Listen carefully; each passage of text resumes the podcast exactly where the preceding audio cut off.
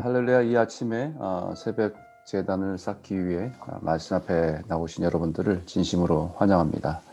아, 날마다 하나님의 말씀이 우리의 귀에 들려지고 그 은혜로 살아가는 복된 하루가 되길 소원합니다. 아, 오늘 말씀을 어, 읽은 말씀은 요시아에 대한 말씀입니다. 아, 요시아가 선한 왕 중에 한 명인 요시아 왕. 아, 네 명이 있죠. 그 왕 중에서 아, 하나님 보시기에 참 귀한 아, 왕이었습니다. 어린 나이에 왕위에 올랐지만 그의 중심에 하나님을 향한 마음을 가지고 자신에게 주어진 왕으로서의 책임을 잘 감당한 왕입니다. 다윗이 걸었던 길을 따라서 하나님 앞에서 정직하게 행하던 왕이었습니다. 아마도 자신의 왕으로서의 롤 모델을 역사 속에서 존경받는 다윗의 행적을 따라 그의 인생과 함께 하신 하나님을 찾고 하나님의 뜻을 구하며 살아가기로 한 것이죠. 그러면서 제일 먼저 깨닫게 되는 것은 다윗의 인생의 역사에 기록된 다윗의 행적을 따라 어, 걸어가다 보니까 한 가지 분명하게 발견하는 것이 한 가지가 있었습니다. 그것은 뭐냐면 아, 다윗 왕이 역사의 위대한 왕이기는 했지만 그 전에 신실한 예배자였다는 사실입니다. 그리고 그 다윗이 하나님의 성전에 대한 순전한 마음을 가지고 있었다는 사실도 발견했죠. 그래서 제일 먼저 그 요시아 왕이 한 것이 성전을 성결하게 하는 일입니다. 다윗 왕이 제일 소중히 여기는 성전, 하나님의 이름을 두겠다고 약속한 곳, 하나님의 영광이 임하는 곳, 바로 그 성전을 깨끗하게 수리하고 정결하게 하는 일이 가장 중요한 일이었습니다. 근데 그 성전에서 어, 정결하게 하다 보니까 그 성전에서 모세가 전한 율법책을 발견한 것이었습니다. 수백 년 동안에 그 율법책이 얼마나 소중한지 모르고 잊고 살아서 그 존재 자체를 잊고 살았었는데 바로 그 성전에서 찾, 청소하다가 그 성전에서 모세가 전한 율법책을 발견한 것입니다.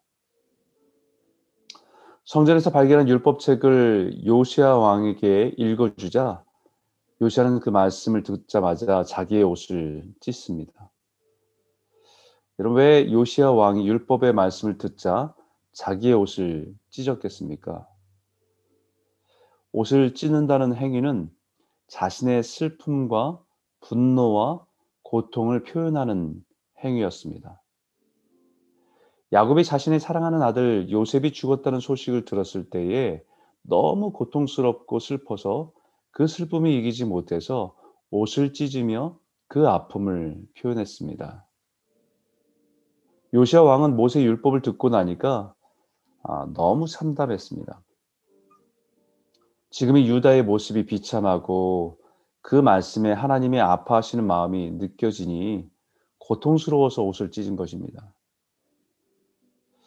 아, 그토록 고통스러웠던 이유는 지금의 북이스라엘의 멸망과 남유다의 초라한 모습이 바로 하나님의 말씀을 온전히 준행하지 않았다는 사실을 말씀을 통해서 분명히 깨달았기 때문입니다. 오늘의 현실 그 율법책에 너무나도 분명하고 적나라하게 아, 명시되어 있기 때문입니다. 바로 그 하나님의 말씀으로 과거와 지금 오늘이 해석되었기 때문입니다. 무엇이 문제였는지, 왜 우리가 그런 지금 이런 비참한 상황 가운데 있는지 너무 분명하게 이미 경고하고 있었고 그 경고를 무시하고 죄악을 행하며 지금의 상황은 그 하나님의 진노 가운데 있었다는 것을 분명하게 깨달았기 때문입니다. 하나님의 말씀은 우리의 영혼의 거울이죠. 어, 우리 심령의 거울입니다. 아, 우리가 말씀을 치워놓고 살아가면 우리가 굉장히 괜찮은 사람 같은데 하나님 말씀의 거울 앞에 서면 우리가 얼마나 추하고 더럽고 어, 하나님의 은혜가 필요한 사람인 것을 매달 매일 깨닫는 것과 같은 거죠. 요시아 왕에게 비로소 한 율법의 말씀이 들려졌습니다. 살아계신 하나님의 말씀으로 들려진 것입니다. 우리에게도 하나님 말씀이 살아서 역사하고 우리의 심령을 흔들며 들려질 때가 있습니다. 우리의 마음이 항상 하나님 앞에 열려 있을 때이죠. 우리의 마음이 하나님 앞에 부드럽게 변해 있을 때입니다. 하나님은 우리의 심령을 부드럽고 활짝 열리도록 때로는 우리 인생에 고난을 허락하십니다. 자기 고집으로 욕심으로 딱딱해진 마음을 고난 속에서 갈아엎으시고 부드러운 마음이 되었을 때에 비로소 하나님의 말씀이 들려집니다. 늘 듣던 설교자이고 늘 들어왔던 말씀이지만 그 말씀이 그날은 살아서 나에게 말씀하시고 마치 꼭 나를 집어서 말씀하시는 것처럼 들려질 때가 있습니다. 비로소 하나님의 말씀이 나에게 들려지는 것이죠.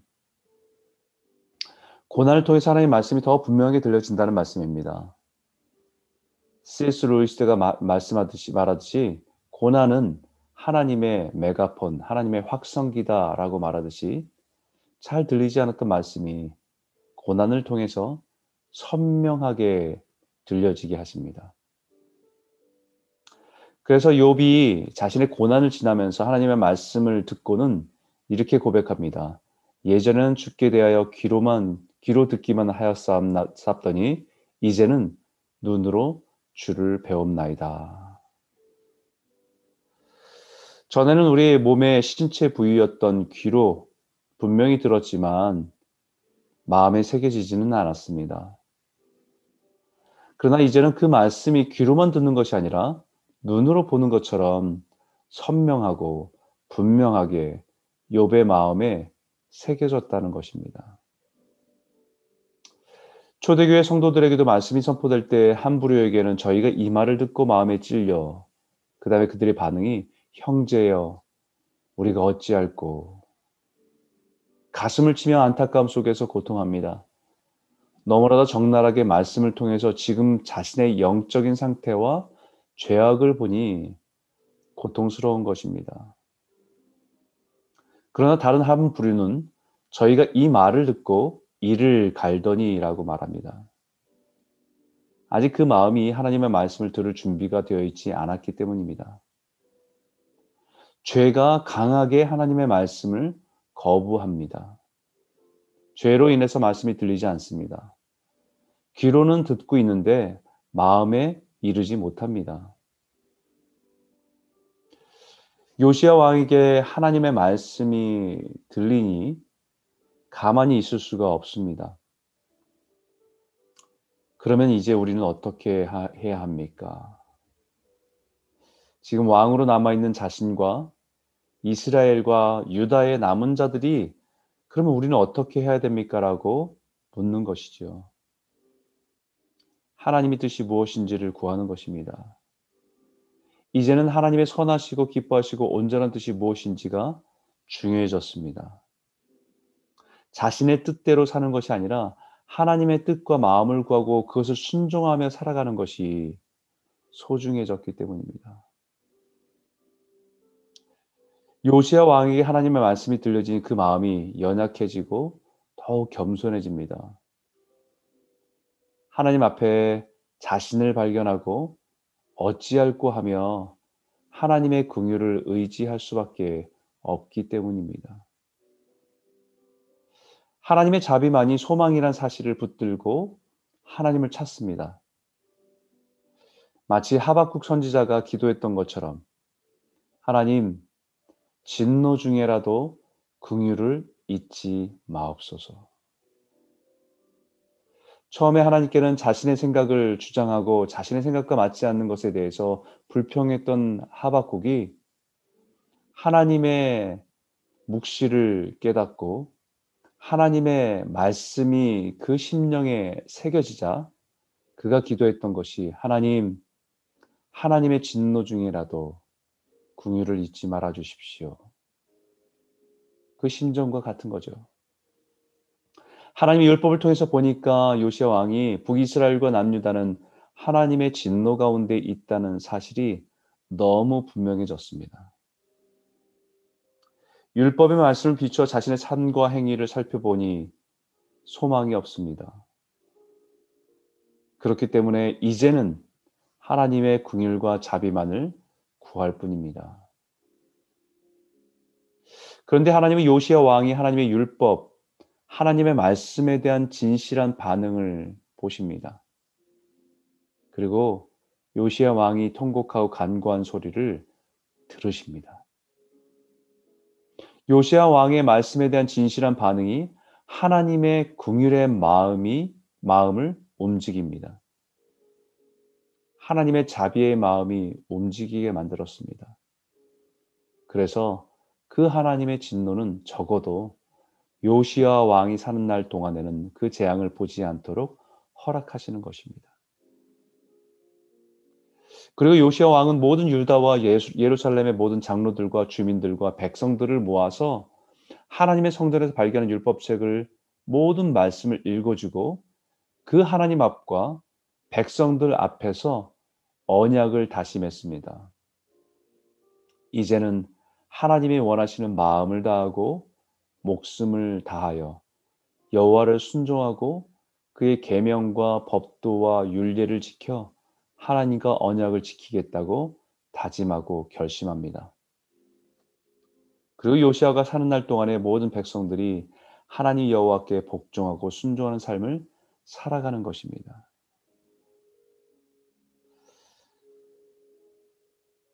진정한 개혁과 부흥은 하나님의 말씀이 우리의 심령에 다시 들려져야 하는 것에서 시작합니다. 사도 바울이 로마의 로마서에 쓴 로마 교회를 향해서 쓴 말씀에도 이미 복음을 알고 있고 이미 예수 그리스도의 사역 예수 그리스도의 십자가의 능력을 알고 있는 그 성도들에게 이 복음이 너희에게 다시 들려져야 하리니라고 말씀하는 것처럼 진정한 개혁과 부흥은 하나님의 말씀이 다시 들려져야 됩니다. 자신의 의지로 시작한 개혁은요, 금방 시들어갑니다. 그러나 하나님의 말씀이 들려지고 그 말씀에 반응하며 살아가는 그 개혁은 진정한 개혁과 부흥은 그때부터 시작입니다. 우리 개인의 삶에도 마찬가지입니다. 잘해야지. 이제는 신실하게 살아야지라는 결심으로는 오래 가지 못합니다. 하나님의 말씀이 내 안에 새롭게 들려져야 합니다. 그 하나님의 말씀에 사로잡혀야 됩니다. 오늘 저와 여러분의 삶에 하나님의 말씀이 살아서 역사하는 은혜가 회복되기를 주 이름으로 축원합니다. 저는 이 말씀을 묵상하면서 우리가 경험하고 있는 이 코로나 이 시기가 그냥 전염병이 있고 의학이 의학이 백신이 나와서 이것이 해결되는 그런 문제가 아니라 하나님의 말씀을 통해서 이 상황들을 볼 때 하나님은 분명하게 우리에게 말씀하는 바가 있습니다. 우리를 향해서 목회자인 저를 향해서 교회와 성도를 향해서 그 하나님 앞에 그 말씀을 통해서 오늘의 이 상황과 우리의 현실을 재해석하고 이해하고 깨달을 때 우리는 하나님께 구할 수 있는 것은 욥이 하박국 선지자 고백했던 것처럼 하나님 진노 중이라도 하나님 궁유를 잊지 말아 주십시오. 왜 우리에게 이런 코로나의 어려움을 주십니까? 라는 질문이 아니라 하나님의 진노 중이라도 우리를 궁유를 궁유히 여기셔서 우리를 주님께로 회복시켜 주시길 원합니다라는 기도로 주 앞에 나아가야 할 때라고 믿습니다.